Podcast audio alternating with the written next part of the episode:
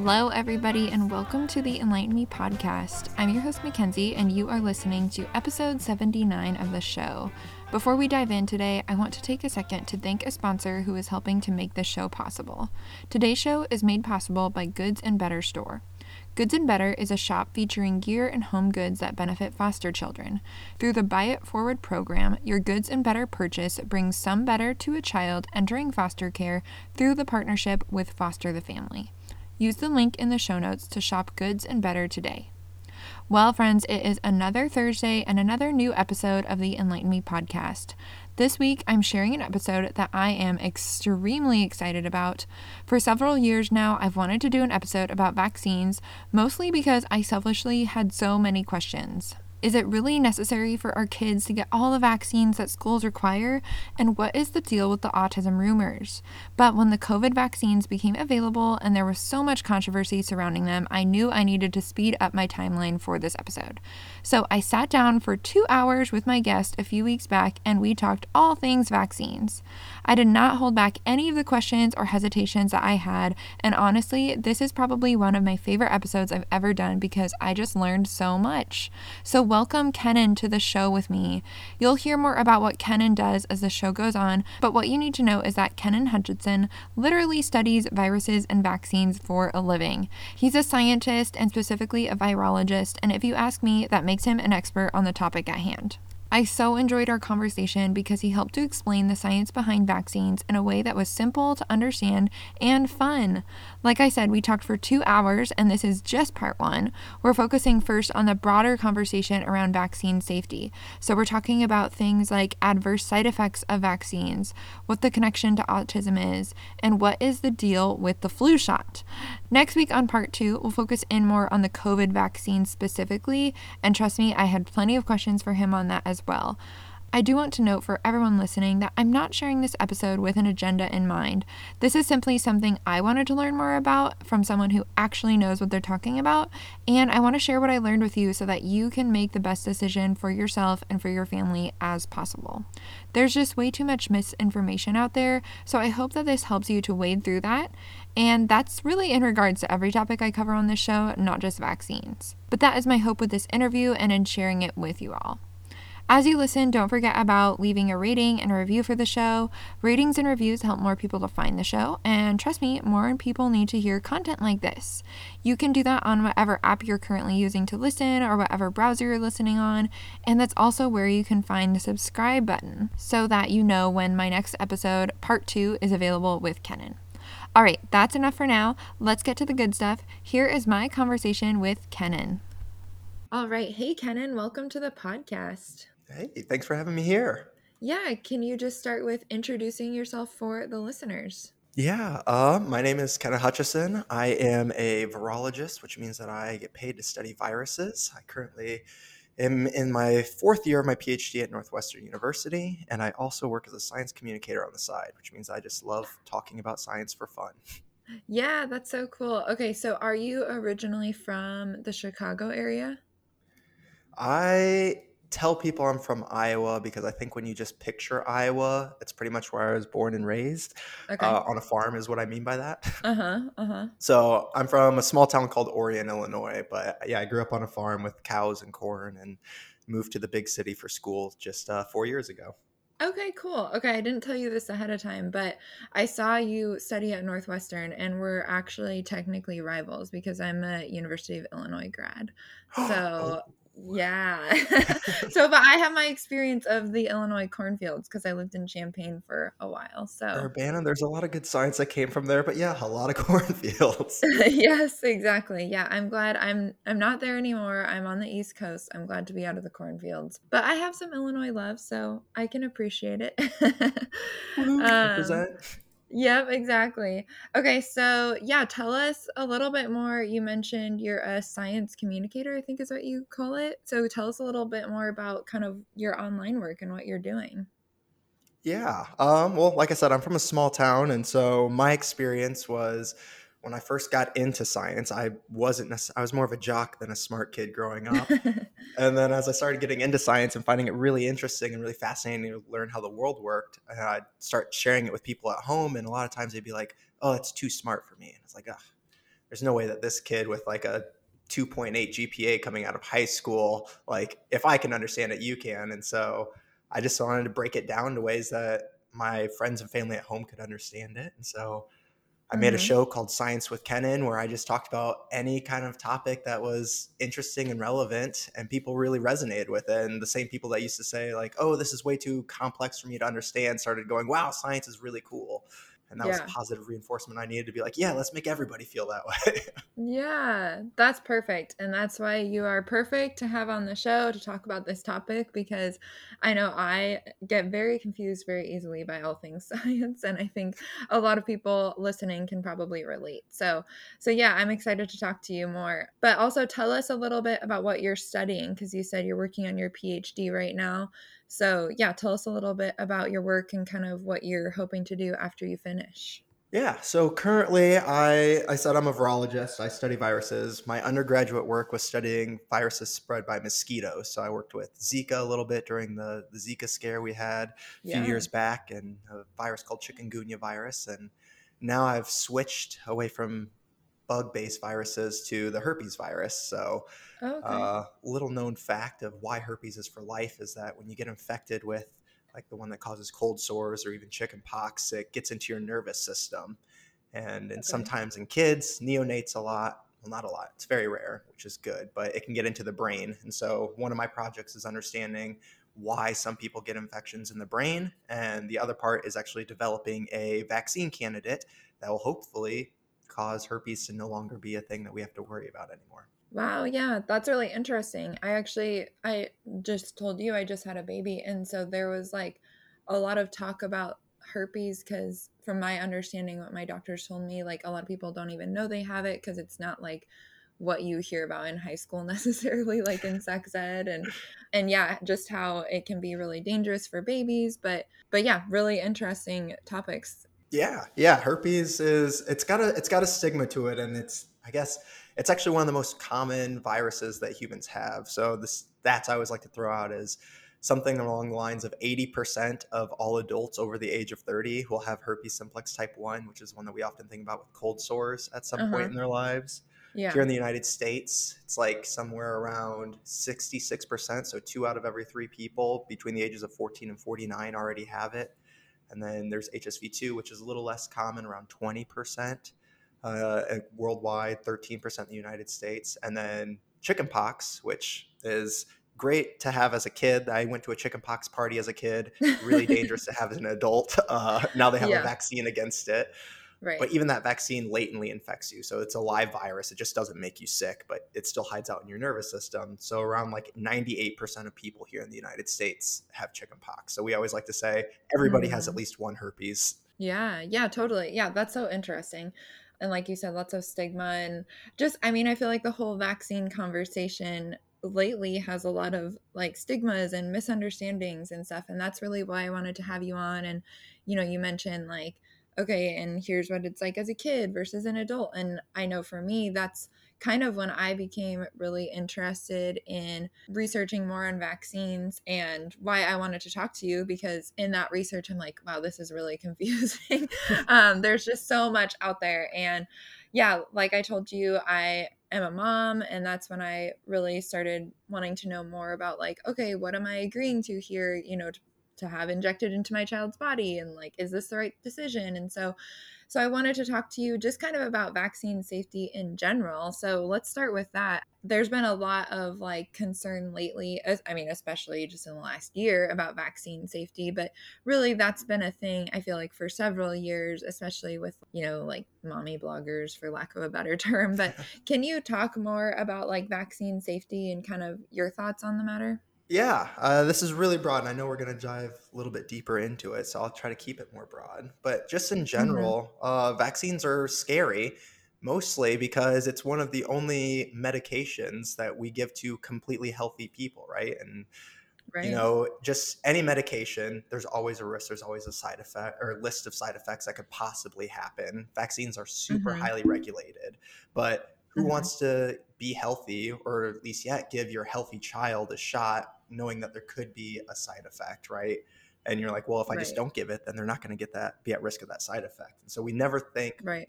about the risk of what we're preventing normally, we we typically think of what the risk that we're uh, exposing ourselves to, which is I think where a lot of the fear and hesitancy around vaccines stem from. It's like, oh, if I get sure. this, what could go wrong? Versus if I get this, how am I protecting something that hasn't happened yet? Yeah. So when it comes to vaccines, uh, I mean, the they've been around for over 100 years and the evidence is just really as a scientist and just as a person i guess I, am very comfortable with vaccines just because mm-hmm. you can you can look at the drop off of these infectious diseases that used to just kill kids and adults alike whether we're talking about measles polio I mean, even further back we have smallpox but all of these things are very very low now and the drop that you see correlates with when vaccines started being introduced for each of these diseases. And so we know that they protect people from from these really terrible diseases.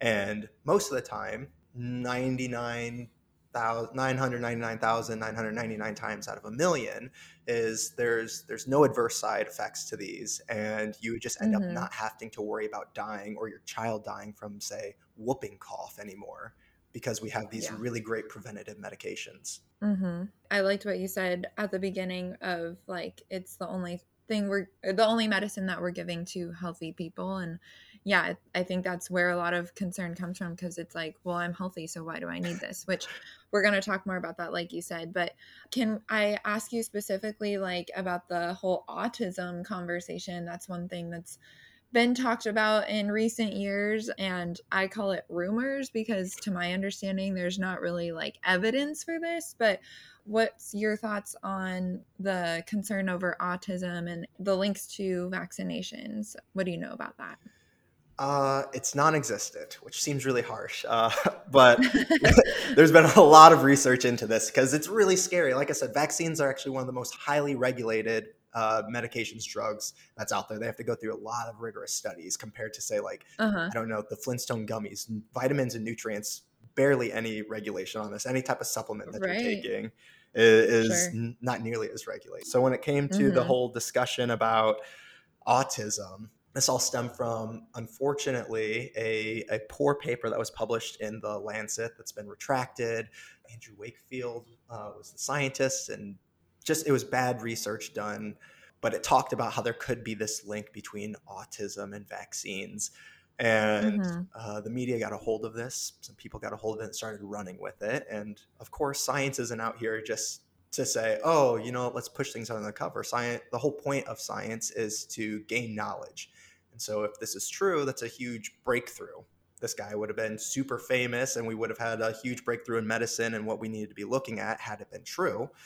But instead, what happened was uh, a lot of people were really concerned because his data didn't line up with the, like I said, 100 years plus worth of, of evidence that we'd had studying people who've been vaccinated. Mm-hmm. And so a lot of scientists took a lot of time to go in and look at this, and they couldn't reproduce his results at all. It seemed like, in fact, they found that he tampered with some of the, the data that he published. And so it really came down to it was more of a lie. But that never went away. So people had a lot of fear and a lot of connections, specifically as just one vaccine actually that he talked about, which was the measles, mumps, and rubella vaccine or the MMR.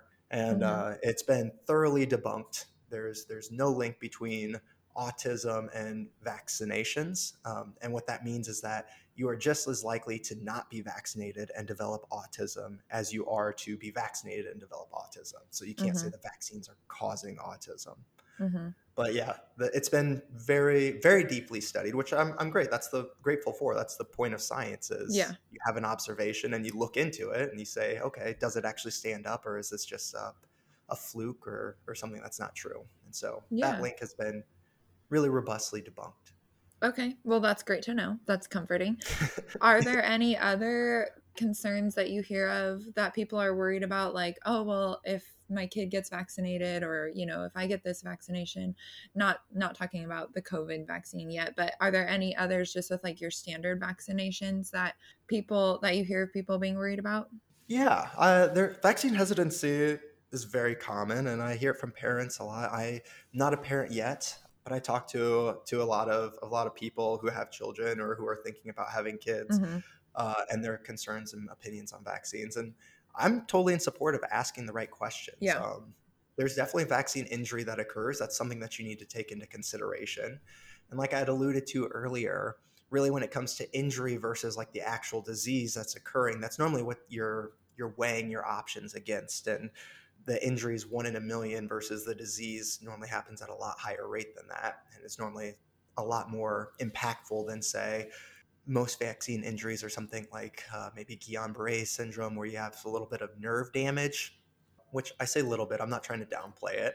Uh, sure. You can have these actual adverse effects, but a lot of times they're self-resolving. So even if you do have something, they correct themselves over time, uh-huh. as opposed to actually getting a disease and having long-term effects from the disease or, or dying from them. Okay. But that said, yeah, I think that those types of adverse effects are things that people are concerned about. And I think the number one thing that I hear most that might have some actual validity to it, uh, outside of the the autism claim that people are concerned about, is the vaccine schedule. That's what I hear a lot about. Is we're giving a lot of shots, a lot of these jabs to our babies in mm-hmm. a in a mm-hmm. pretty small window, and is that ha- having an effect on our kids? Is it is it harming them? Mm-hmm. I would say there is definitely room for more research into this, but the research that is out there on that at this point, through all of the people who are vaccinated, the millions of people who are vaccinated and follow the schedule, is is that there doesn't seem to be a link there. Mm-hmm. Okay. So it's nobody wants to stab your baby with a needle yeah. a lot. It's, it's just sad. Yeah. Uh, but the evidence all shows that that vaccine saves lives is what it really boils down to. Okay, yeah, that makes sense. And on that note, just on the vaccine schedule note, have you heard of the Dr. Sears alternative vaccine schedule? I have not heard of that one specifically. I've definitely heard of alternative schedules, okay. but yeah, tell me more about it. Well, I, it's something that I honestly need to do more research on, but it was something with my first child that I, you know, I think it was the first time we went in for a vaccine shot and I, I said, can you like tell me why I should get this. Like essentially kind of convince me of the research kind of thing. And I'm not like an anti vaxxer. And I should have said this at the beginning. I feel like I'm coming into this conversation with like no agenda. And I just want my listeners to know that I'm not like trying to convince everybody to get vaccinated or not to. Like, and I, I don't know how much you like saw on my account or anything like that or on the other podcasts that I've done, but I'm pretty like pretty granola, I guess for lack of a better term. I am I err on the natural side of things, but I'm also not like anti-medicine. Like I totally believe in in modern medicine like i had my babies in a hospital like so i'm kind of i i could be convinced either way you know like i am all about trying to go the natural route whenever possible but when medicine is needed i'm not against it. So so i just say that to say like i'm not anti vaccines i'm you know i vaccinate my children for the most part but i also believe in like asking questions and not just agreeing to whatever the doctor tells me to do. Like i want to do my research on the front end.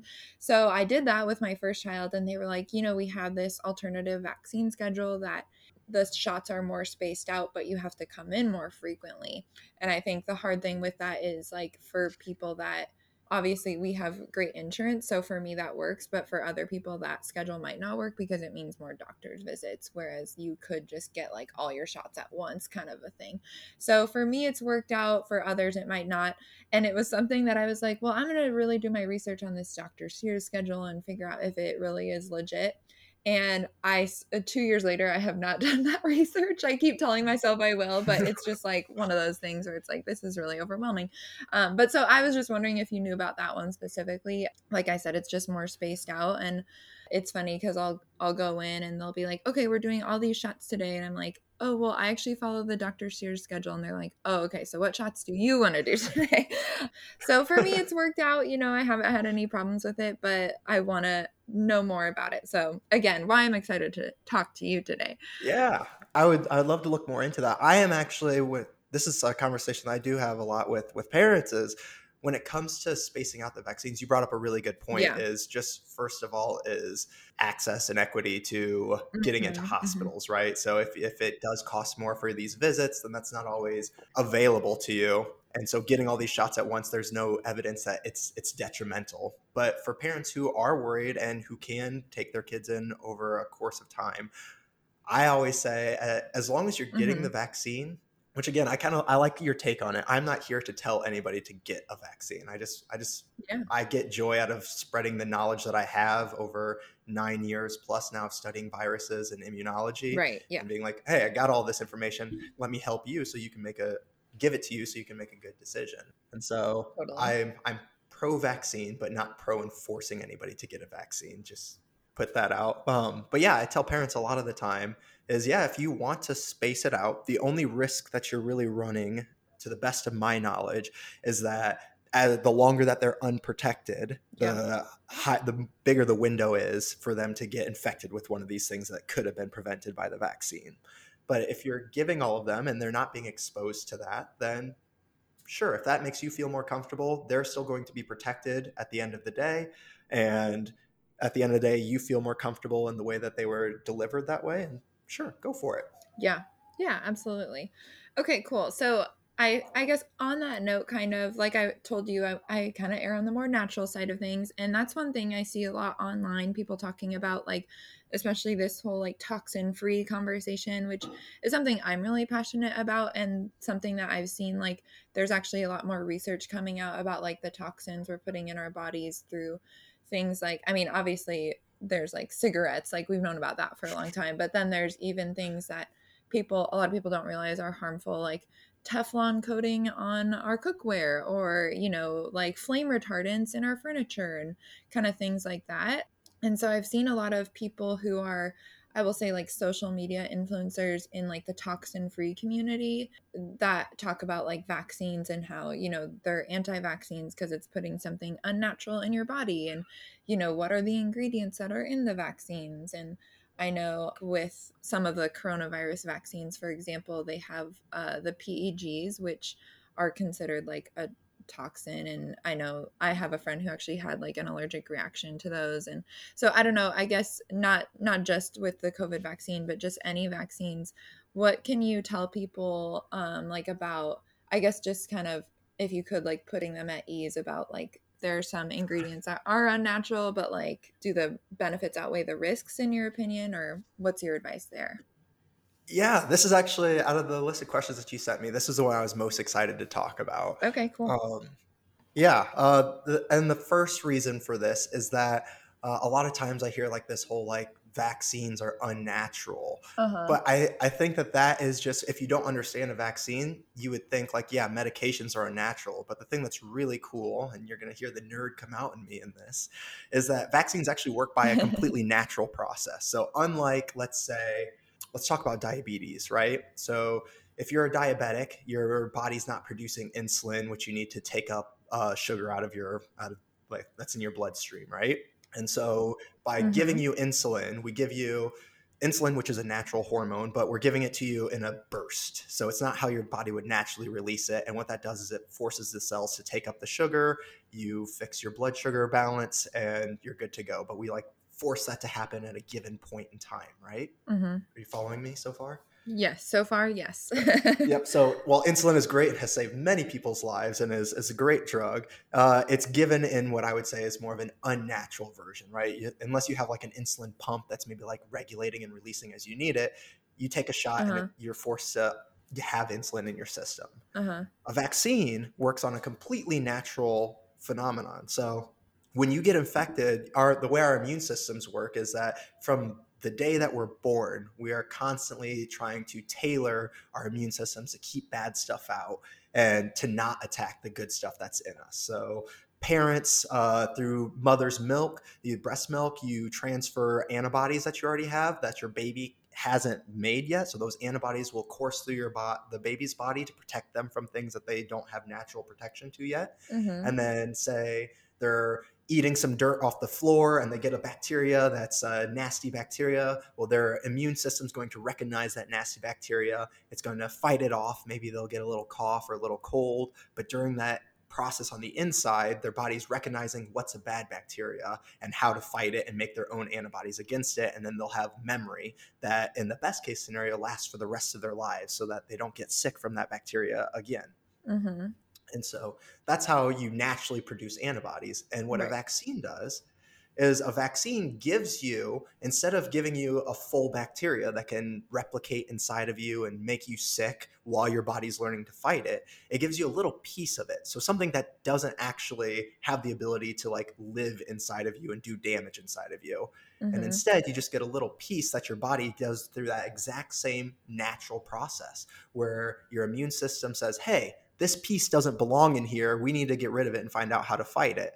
And then it's going to attack it break it down, make antibodies, and then have that memory that, again, in the best case scenario, you have those antibodies for life. So that's like the one off um, vaccines that you get as a kid. And sometimes those antibodies, that memory doesn't last as long. And that's when you need things like boosters. But the mm-hmm. whole process of building that is all based on your body's natural ability to do what it naturally does. So I always think of, of vaccines as actually one of the only natural medications, quote unquote, It's more of a preventative treatment but it's one of the only natural medicines that we actually have out there mm. as composed as opposed to like taking uh, ibuprofen to help with a headache where you're actually putting a chemical inside of you to take care of a process we're actually mm-hmm. putting something natural inside of you so that you build natural immunity and then have this natural lifelong protection which so that's my nerding out moment on that. yeah, no, that's really cool. I like the way that you explain that.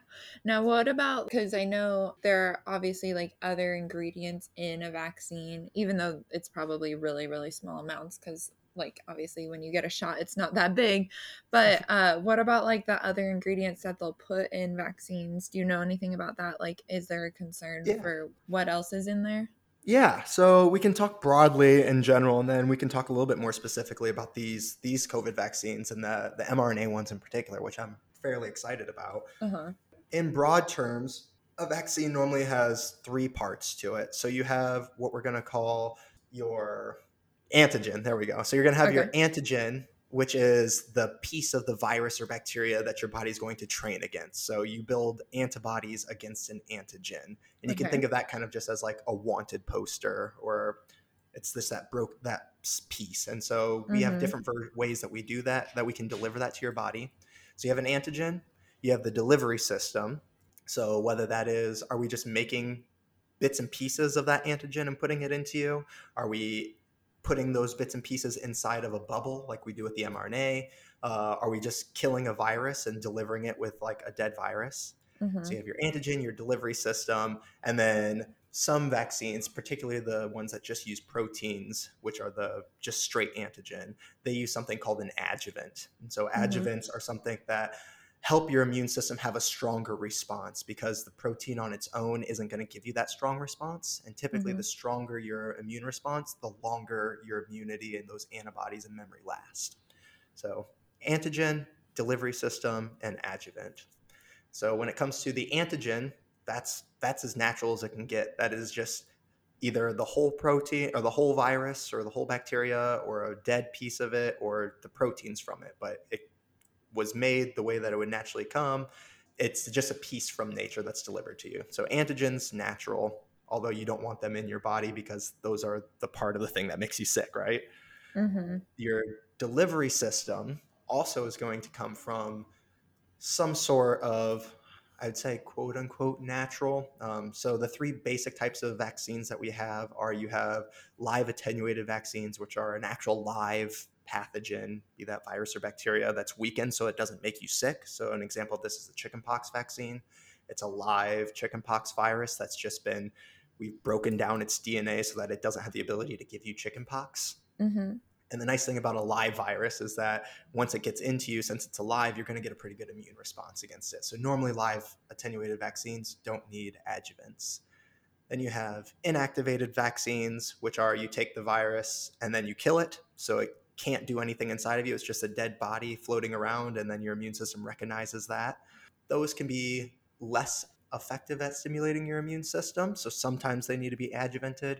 And then the third version is what we call protein subunit. And so this is where we just take one or two proteins from the virus and express those or give them to you. And since it's not the whole virus, it's not replicating actively inside of you, it typically elicits less of a good immune response. And so those are the ones that we most often you add these adjuvants. And so these adjuvants then are going to be the what people think is like the unnatural portion of this. So they're not something that would naturally come with this. And these are things like sometimes we use salts, aluminum salts. So when you hear people talking about aluminum, uh, sometimes we use natural things like toxins that come from a plant or something like that.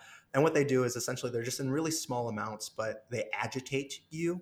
And that agitation makes your immune system go, whoa, whoa, whoa, this is way worse than just a couple proteins. Let's send more immune cells to go to this spot. And that helps you have a bigger immune response. Hmm. Now, okay. what I would like to say about that is that you hit this on the head pretty early on is that they're in very small concentrations. And so right. normally when we talk about toxicity, we're talking about either bioaccumulation, which means that you have something that doesn't leave your system. And so the more of it you take on, you're going to get larger amounts of it. And essentially, you have to hit a threshold. Uh, there's a certain concentration where it's actually toxic. Otherwise, our bodies have kidneys and livers that are really good at detoxifying our bodies naturally and getting rid of those things. Mm-hmm. And so all of the amounts that you're going to get into a vaccine are at, on the nano, micro, pico scale, just teeny tiny, 0.0001 yeah. or 0.01 grams of this, just so small that they have at those levels and those concentrations, even with all the vaccines that you get, they don't amount up to something that would even be close to being at the what we call a toxic level. So that adds mm-hmm. to why I'm comfortable in vaccines and the science behind it. I know one of the other things that people get worried about is mercury.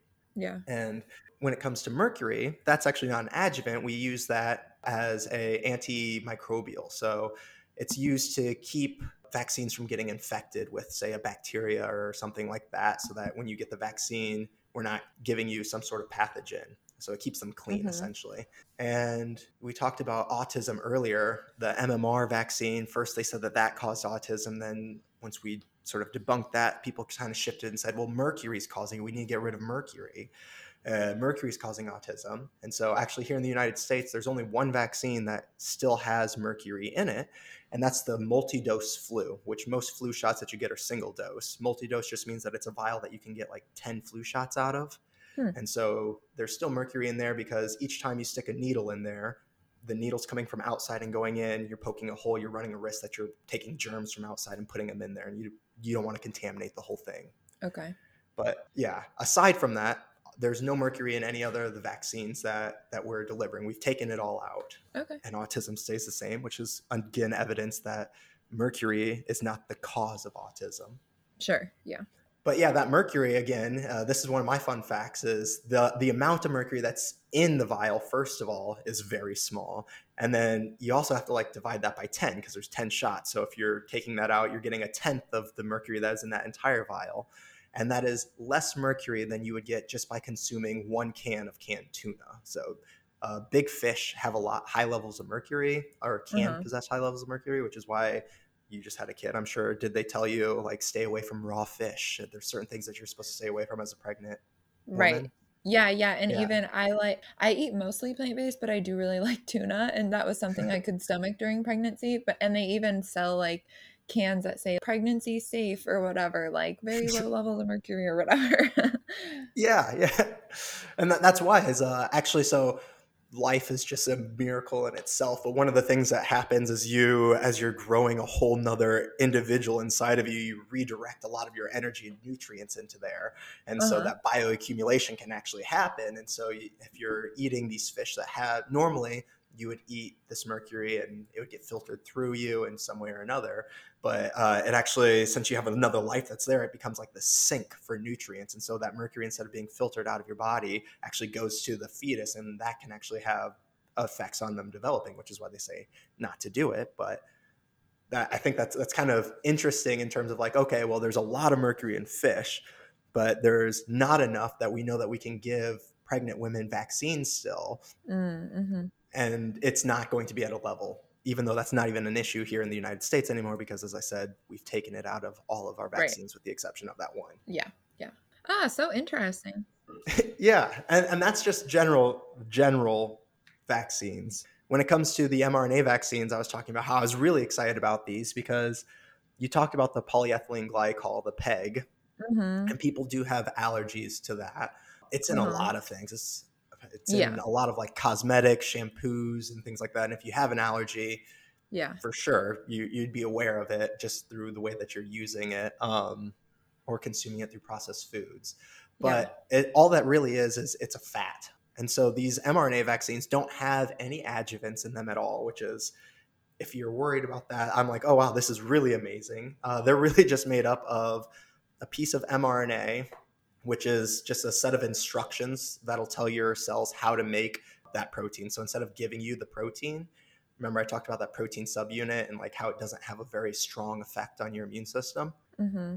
So instead of giving you just that protein that maybe would need an adjuvant, instead we give you the instructions so your cell will make that one protein, which is kind of like a fake infection instead of the cell making a whole virus. So it's just making that one piece of protein. So you get this nice immune response, and then that instruction is housed inside a bubble of fats, which is the PEG, uh, cholesterol, and like a few proprietary. I think there's two proprietary fats that they also include in there, and that just makes a little bubble so that the mRNA can make it to your cell and doesn't get destroyed before it gets there. And then the rest of it is just sugar and salt water, and that's just as a buffer so that it has a liquid to be injected into you. Mm-hmm. But yeah, there's none of those other like crazy aluminums or plant toxins or anything like that that's like added to it. It's literally just instruction, fat bubble, and sugar water. Okay, cool. Yeah, that's that's definitely comforting. And like I said, my friend that had the allergic reaction when she got her COVID vaccine, it was uh, she broke out in hives. It wasn't like like her throat didn't close up or anything. Um, but they told her it's to the she had like an allergy test done and it was to the pigs i think is what you called them and I was like, honestly, that's probably really good for you to know because I do know that that's in so many things, like you said, like cosmetics and whatnot. And so I was like, that probably ha- has answered a lot of questions for you. Like if you've ever had like a rash or anything like that, like now you know that you probably should avoid those in your cosmetics. So, but yeah, I think what you shared about like how all of these things are like in really small amounts anyways so if you were worried about like the toxic exposure i think if you're someone who is concerned about this if you're already being mindful about you know the toxins that you're consuming in your everyday life it's probably something where it's like you know your body can handle it because it is such a small amount and you're already eliminating them in other areas of your life so that was something that was comforting to me with getting the COVID vaccine. Yeah, that's really that's a really nice take on it. Yeah, like yeah, totally. Um, so uh, what about uh, just kind of talking again about like if you're someone who's on the more natural side, is there such a thing of being over vaccinated? Is that a valid concern? Like, do you think we can rely too much on medicine? I think to me those are two different questions. And that okay. that might be just because I, I again I don't think of vaccines as medications. They're they're preventative right. treatment. And so I don't think if you're getting vaccines, I guess personally, if there was a vaccine that they had against every disease, I would I would get them. I would be in the studies to okay. make sure that getting that number of vaccines was safe for humans. But also, if uh-huh. I, like if I was like, oh, I can get a vaccine and it's going to prevent me from getting cancer or Alzheimer's or having a neuromuscular degenerative disorder or getting sick from E. coli infection from eating a old piece of chicken or something like that. I would I'm all for that. And again, this stems from the way that vaccines work is it's it's doing what your body naturally does. So you are naturally vaccinated against a ton of things in that you have experienced or encountered in your lifetime just growing up. So we don't have vaccines against every single thing that can make you sick, but you have antibodies in your body against a lot of things that make you sick, right? Yeah. And so it's it's a nat- very natural process. Um, and so that's why when I think of it, I was like, yeah, there's no question. If it's a vaccine, I know how they're made, I know how they're developed, I know how it works. Stick it in me normally the worst case scenario for a vaccine normally is that it just doesn't work and so it's like oh, okay well i'm not protected against this yeah. so so I, in terms of over vaccinated being a concern that is not one that I am particularly concerned about. But when you talk about an overuse of medication, so medications are typically mm-hmm. something that you're going to use to treat a condition. And so I actually fall into the same boat as you, where I don't like taking medications uh, unless I actually have something that I'm having a problem with. Medication definitely has its its point, right? If I have cancer, I can't just will away my cancer. I can't take some herbal green teas and it's going to get rid of it. I probably need a procedure to remove that tumor, take some chemo to make sure that all those cells die. But mm-hmm. that said, we can do a lot of things on the preventative side, sort of like a vaccine, in maintaining our diet and our exercise routines and things that help keep our bodies in top condition so that if we do get sick, we can fight them off without needing to go to the hospital or take medications for it or prevent us from even mm-hmm. getting sick in the first place. We, we don't recognize it. So I'm a huge proponent of that. Mm-hmm. And only taking mm-hmm. medicine really as a treatment for something that you're not having the ability to to fix on your own or if it's if it's detrimental. Like i take ibuprofen. I'm not over here like oh, i never take medicines. Uh, i just got yeah. my second dose of the vaccine not too long ago and had really bad myalgia. Aches and pains all over my body. I felt like i had done like a two a days but like seven of them. And so i took some ibuprofen for that and it helped. I felt a lot better. I was able to go to work. So but i'm not taking ibuprofen every single day right. unless I needed to. Yeah, definitely. No, that makes sense that those are like two different conversations. So, and I think that kind of relates to my next question for you.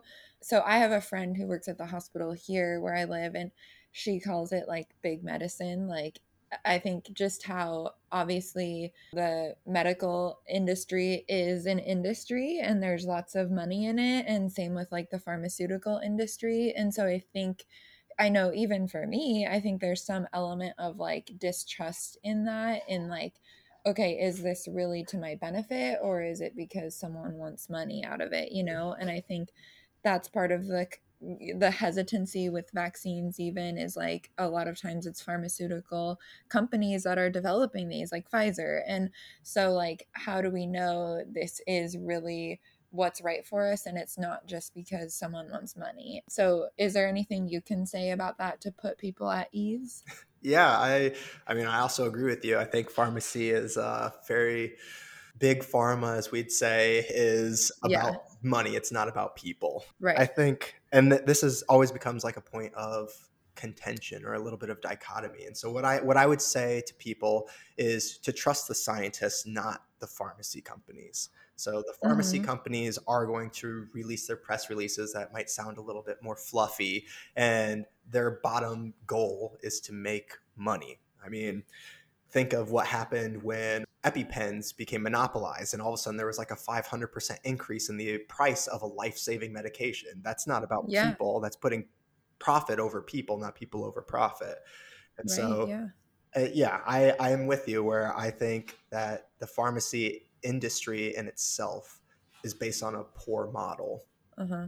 That said, though, the scientists that actually are going into developing these drugs, especially when you have these things like vaccines, which aren't being developed directly by these pharmaceutical companies, but by scientists that then go and work with, in conjunction with the, the pharmaceutical companies. Like Pfizer worked with a company called BioNTech, which was a startup started by scientists who are out there trying to make vaccines to help save people. Mm, mm-hmm. And so when it comes to trusting the scientists who I think my favorite part about all of this with the COVID vaccine was that everything has been super transparent. And so I sat down and I actually watched the six hour discussions at the external panels that recommend to the FDA for these drug or these vaccines. They say, hey, this is the science, this is where it's good, this is where it's not so good uh, we'd recommend it as it is, or we'd recommend it if maybe they provide a little bit more information about this. And so that's not, none of those people work for the pharmaceutical industry. They're independent scientists who take pride, A, in the fact that they have PhDs and that means something. And so they don't want to just start saying stuff that's not accurate because that's going to take away from them mm-hmm. and they owe nothing to these companies. And B is that they've spent their lives researching these things. So they know more than I do. I, again, I'm nine years deep, but I know way less than say my boss, who is twenty some, going on 30 years worth of, of experience researching viruses and working with vaccines. Mm-hmm. And so these people who don't have an agenda and are just here to be trustworthy, good scientists have reviewed these things. And those are the people that I trust. So yeah. It's not the press releases from the pharmaceutical companies, but it's the actual trustworthy scientists that come out and uh, verify this, and that's yeah. what gives me the confidence. It gave me the confidence to go and get my my shot. Yeah, yeah, definitely. Okay, cool. Okay, and I would be remiss if I didn't ask you about the flu shot. I mean, I know you have just spent a lot of time, you know, kind of easing people's minds about vaccine safety. But I feel like the flu shot is one where a lot of people are like, oh man, I don't believe in the flu shot. Like, it doesn't work. You know, I got it one year and then I still got sick, or it's different every year. I don't know. There's a lot of people, even in the medical community, like, I have friends that are nurses that they have to get the flu vaccine but they're like i i don't really put a whole lot of stock in it uh, even as a medical professional so what what's your thoughts on the flu vaccine yeah, that's a whole can of worms. Flu yeah. is actually one of the scariest viruses, in my opinion. Okay. Um, and that's because the virus itself mutates really, really quickly. Uh-huh. So there are constantly new flu viruses that are popping up. And the way that our flu vaccine works is essentially our flu season is counter to the southern hemisphere's flu season. So when we have summer, they're in winter, and vice versa, right? Yeah, yeah. So when they're in their flu season, what we do is we track who's getting flu, what the type, the strains, the types of flu that are going along, along around there. And there's dozens of different flus that are going along. Our flu vaccine protects against three to four, depending upon which one you get, the tri or quadvalent. Uh-huh. And so essentially what really smart epidemiologists do is they study what's going on down there. And it takes a, couple months for us to be able to scale up to have enough flu vaccines. So we have to predict pretty early. And they go, okay, their flu season looks like they're getting hit by these strains. These ones look like they're the most dangerous or the one that are making people the most sick. These seem to be the most contagious. Let's develop our vaccines with these four out of the 12 that are running around and that's what we're going to mm-hmm. make our vaccines against. And so normally on a good flu season, the flu shot is preventative, predictive. It's about 30%, which as a as a scientist, I'll say that's that's a pretty low number.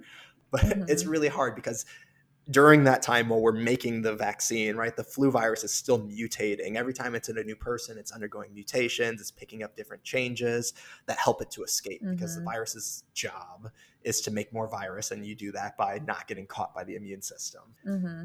So, in that regard, I would say, in general, yeah, flu shot, hit or miss. Yeah. but there's a caveat to that, which uh, is why I get my seasonal flu shot, aside from the fact that I also work at a hospital. And that is, uh, it does two different things for you. So, first of all, is if you do happen to be exposed to one of those flu viruses that the vaccine is made for, you got a pretty good chance of being protected against that. And so if you can have a little bit of protection versus no protection, a, a little bit seems decent to me. Uh-huh. So that's that's number one. Number two is that the virus isn't completely changing into a completely different virus. And so even though you may get infected with a flu virus that isn't the exact one that you're protected against from the vaccine, it can still offer a little bit of what we call cross protection or cross reactivity. And so maybe instead of you being sick for a week and just being really down and out, I've had really bad flu mm-hmm. twice in my life and it is terrible. Way different than when I'm like, oh, I'm sick at home with the man flu. Uh, the, real, the real flu is really bad.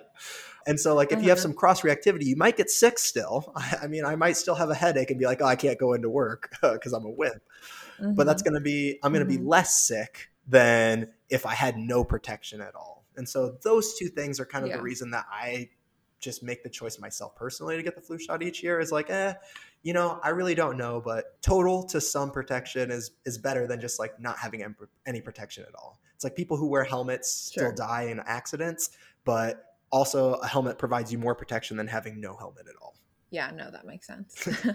Okay cool. No that's good to know and I, i'm glad you told me because my son had his like two year checkup the other day so we were talking to our pediatrician and he was like by the way I really would advise getting the flu vaccine this year, which I mean, they always say, but he was like, just because with the pandemic and with people, people are getting vaccinated, meaning more people are out there not wearing their masks and are taking less precautions. So he was like, I kind of expect it to be a bad flu season. So. I was like, okay.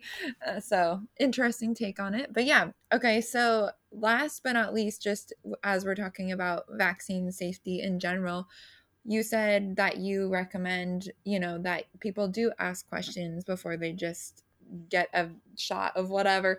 Um, so, what questions do you recommend asking? Like, especially for parents. For me, it's like literally before you even leave the hospital with your baby, they're like, "And are you getting this shot today?" I'm like, "Oh gosh, I don't know. Uh, I haven't done my research on that." So, what questions do you recommend people ask before they get a vaccine or before their kids get a vaccine, or like what research do you recommend they do? Yeah, again, I think this in general, if you're doing your own research, this comes down to that that risk cost risk analysis. And so the best thing to uh-huh. look at if you're really choosing whether or not you want to get the vaccine, any vaccine or not, is to research what the disease is and what the the outcomes of actually getting that disease are. So you actually understand what the risk and what you're trying to protect against are. Uh-huh. Look at and know this takes a little bit more, but this is why we call it doing your research is you have to put in a little bit of work for it is look at the the prevalence. So like how common was it before we had the vaccine versus how well is the vaccine actually protecting against it, right? You don't just want to look like, oh, is there 100 cases that popped up this year? That just tells you that some people are still getting it, maybe even if they were vaccinated. But before the vaccine, where there like 100,000 cases, right? So now it's you understand what you're trying to protect against and giving yourself confidence that it has effectiveness to it. And then I would ask or, or look up what are the the side effects, what are the the adverse reactions that you could po- possibly get, and how often do those happen? And then mm-hmm. that's that's what you weigh, right? It's it just becomes what am I preventing myself or my child from getting, and is it actually useful for them to get that? And then on the flip side, what is the actual risk of something bad happening from this? And then the last thing, which I'd mm-hmm. say is most important, doing your own research is is nice. You can learn some from it, less so than if you dedicated your life to really understanding all of this, but you at least get like some comfortability with it. And so that's why I said the most important thing is, especially for vaccinating your children, is having a really good connection with your pediatrician. And so having a mm-hmm. pediatrician mm-hmm. who you can sit and feel comfortable just asking any question that comes to mind and talking talking through and who even allows you to have time and doesn't judge you for if you want to say have an extended vaccination schedule or if you want to think on it for a week or so before you get your child vaccinated mm-hmm. i think just being able to have that comfortability and that trust in your physician yeah. is they're going to be your closest link to somebody who has a lot of education and research on these mm-hmm. um, i can't be in everybody's home so yeah that's, that's the, the best thing yeah yeah, absolutely. And we touched on this earlier, but that is another thing where it's really unfortunate. And this is true of like every aspect of medicine is just like the access to that is, you know, it's hard to find a pediatrician who, or even a doctor. And I'm sure you know this too. It's hard to find a doctor who you have who will give you the time of day a lot of times like they're oftentimes very rushed and so that it really is a privilege to find a pediatrician or a doctor who will give you that time. So if you have the ability to shop around for a pediatrician you really love, do it. And, you know, it's unfortunate that not everybody has that, but that is that big medicine that we talked about earlier, unfortunately. That is very true. Yes. Well, doctors, I have a great respect for them. The industry of medicine, it's still uh, about money. So they have less time to interact with their patients, which is unfortunate. Yeah. But they're priorities are still to treat patients. Yeah. So they have your health at interest. Yeah, exactly. Yeah. And another cool thing that's come around with social media and things like that is that now a lot of doctors and, and scientists are more accessible too. So it doesn't totally. hurt if you do have more questions just to reach out and DM some random physicians that are out there. Look for consensus, I say. Uh, when you're yeah. on the internet, you, you never know exactly who you're going to get. So if you can get a few answers that overlap, that's pretty good. Yeah, that's yeah. very true good advice.